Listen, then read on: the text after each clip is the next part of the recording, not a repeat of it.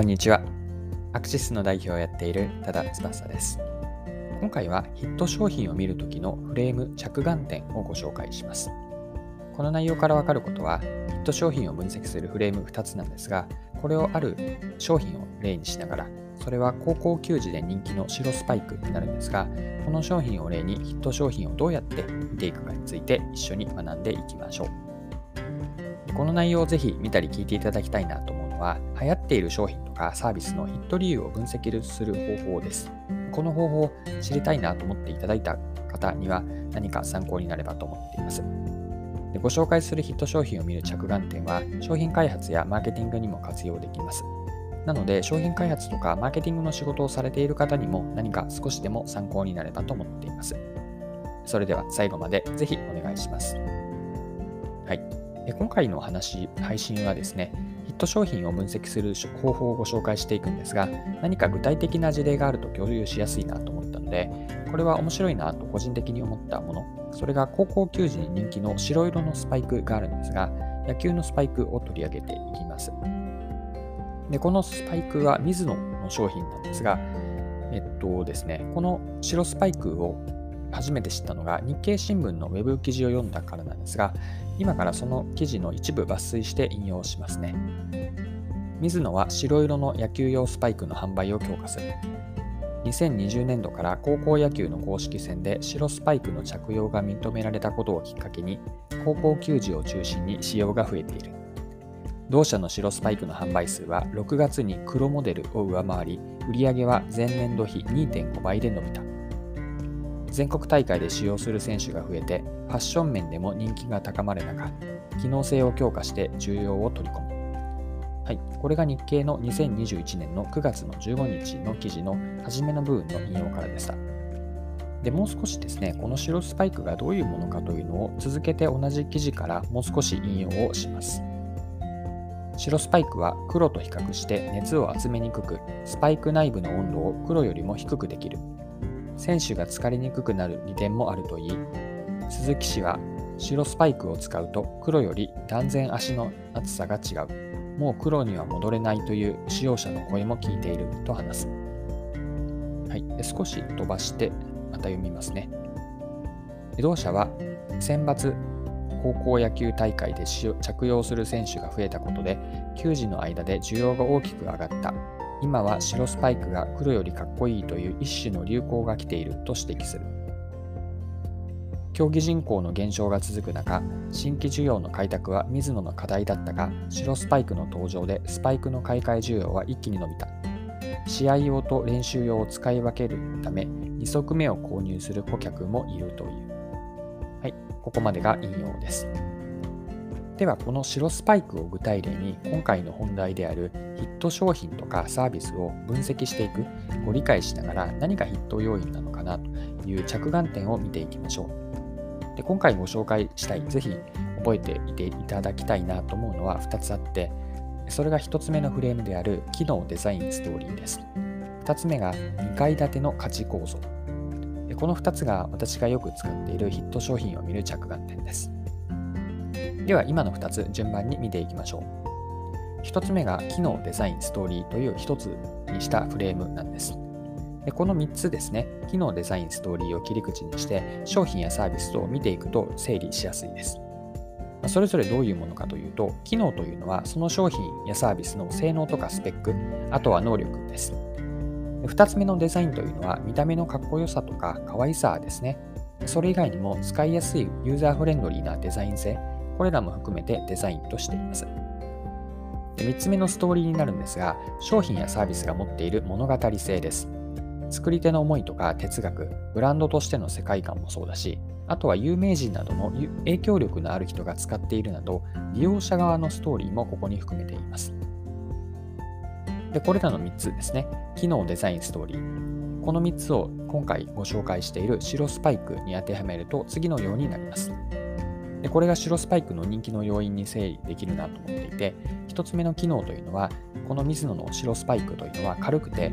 あと内側の温度が黒スパイクより低く疲労を軽減できるというのが機能面です。で次のデザインなんですが、これまでの黒色に比べて白色という新鮮な見栄えです。3つ目のストーリーは公式戦で解禁されたことによる注目とか、まあ、機運の高まりですよね。そして全国大会出場校の選手が使っていて、まあ、自分も同じように使ってみたいというこうした思いもこのストーリーの要素に入ります。はい、ここまでがヒット商品を見るときの着眼点の1つ目、機能、デザイン、ストーリーというフレームでした。では次にもう1つの着眼点である2階建ての価値構造についても見ていきましょう。で先ほどの1つ目で見た機能、デザイン、ストーリーというのは、要するに提供される価値なんですね。で白スパイクは機能的にもそして感情的にも価値があると思えるから高校球児たちから選ばれるわけです。でこの価値を要素分解する方法としてぜひ覚えておいてまあ損はないと思っているのがこの2階建ての価値構造という考え方なんです。2階建ての価値構造というのは1階とにある価値というのが土台となる基本的な価値でそして2階目が2階にあるのが付加価値なんです。この1階と2階の価値を白スパイクに当てはめると、1階の価値というのは野球用スパイクとしての機能です。例えば軽いことであるし、熱くなりにくく熱くなりにくいので疲労を和らげてくれます。で2階部分の付加価値が白色という新鮮なカラーデザインやあとはストーリーです。で1階の基本の的価値だけでは差別化がしにくくても、と、2階部分のこの付加価値で独自化をしていけるんです。2階建ての価値構造のポイントというのは、1階の価値がベースになっていることなんです。このイメージというのは、あの建物と同じだと思っていて、1階がしっかりしているからこそ、その上にある2階も安定するんです。で1階と2階の価値構造もこれと同じだと思っていて、くら2階の付加価値が魅力的であっても、1階の基本的な価値、つまり機能のところですね。これが弱かったり、あるいは他と比べて劣っていれば、選んではもらえないんです。でこれを白白スパイクに当てはめると、白色のスパイクで白白色のスパイクで見た目はいくらかっこよくても試合本番で動きにくいスパイクだったりすると、まあ、決して高校球児には使ってもらえることはないです。で、ここまでご紹介したヒット商品を見る着眼点2つあったんですが、機能、デザイン、ストーリー、そして2階建ての価値構造というものをご紹介しました。でこれらは新しい商品やサービス、えっと、のアイデアであったり、企画、またはマーケティングにも活用できるんです。具体的には、次のようなこれから言う問いかけから発想を広げてみるとよくて、これが商品開発やマーケティングへの活用なんですが、1つ目が機能面ではなくデザイン性やストーリーからも独自化できないか。2つ目が開発秘話や苦労話、作り手の込めた思いであったり、ブランドとしての世界観などの作り手の裏側にもある物語からストーリーを作られないか。あとは利用者側のストーリーも匿名の口コミとかレビューだけではなくて利用者その人のキャラクターとか人間的な魅力も含めて利用者ストーリーとして商品やサービスに出られないかで2階建ての価値構造からの発想も広げられると思っていて提供価値を1階と2階と分けた時にそれぞれどんな要素があるのか1階では差別化が難しくても2階の付加価値で独自化が図れないかあとは1階の価値がベースとなって2階を支えているか、2階の価値を支えているか。こうした着想を広げてみることによって商品企画とかマーケティングのヒントになればと思っています。はい、そろそろクロージングです。今回は高校球児で人気の白スパイクを例に使いながらヒット商品を分析する方法をご紹介しました。まあ、最後にまとめとしてご紹介した2つもう一度見ておきましょう。1つ目がヒット商品を見る切り口なんですが、機能、デザイン、ストーリーです。機能というのは商品やサービスの性能やスペック、能力で、デザインは見た目のかっこよさとか可愛さであって、あとはユーザーフレンドリーなデザインというのも含みます。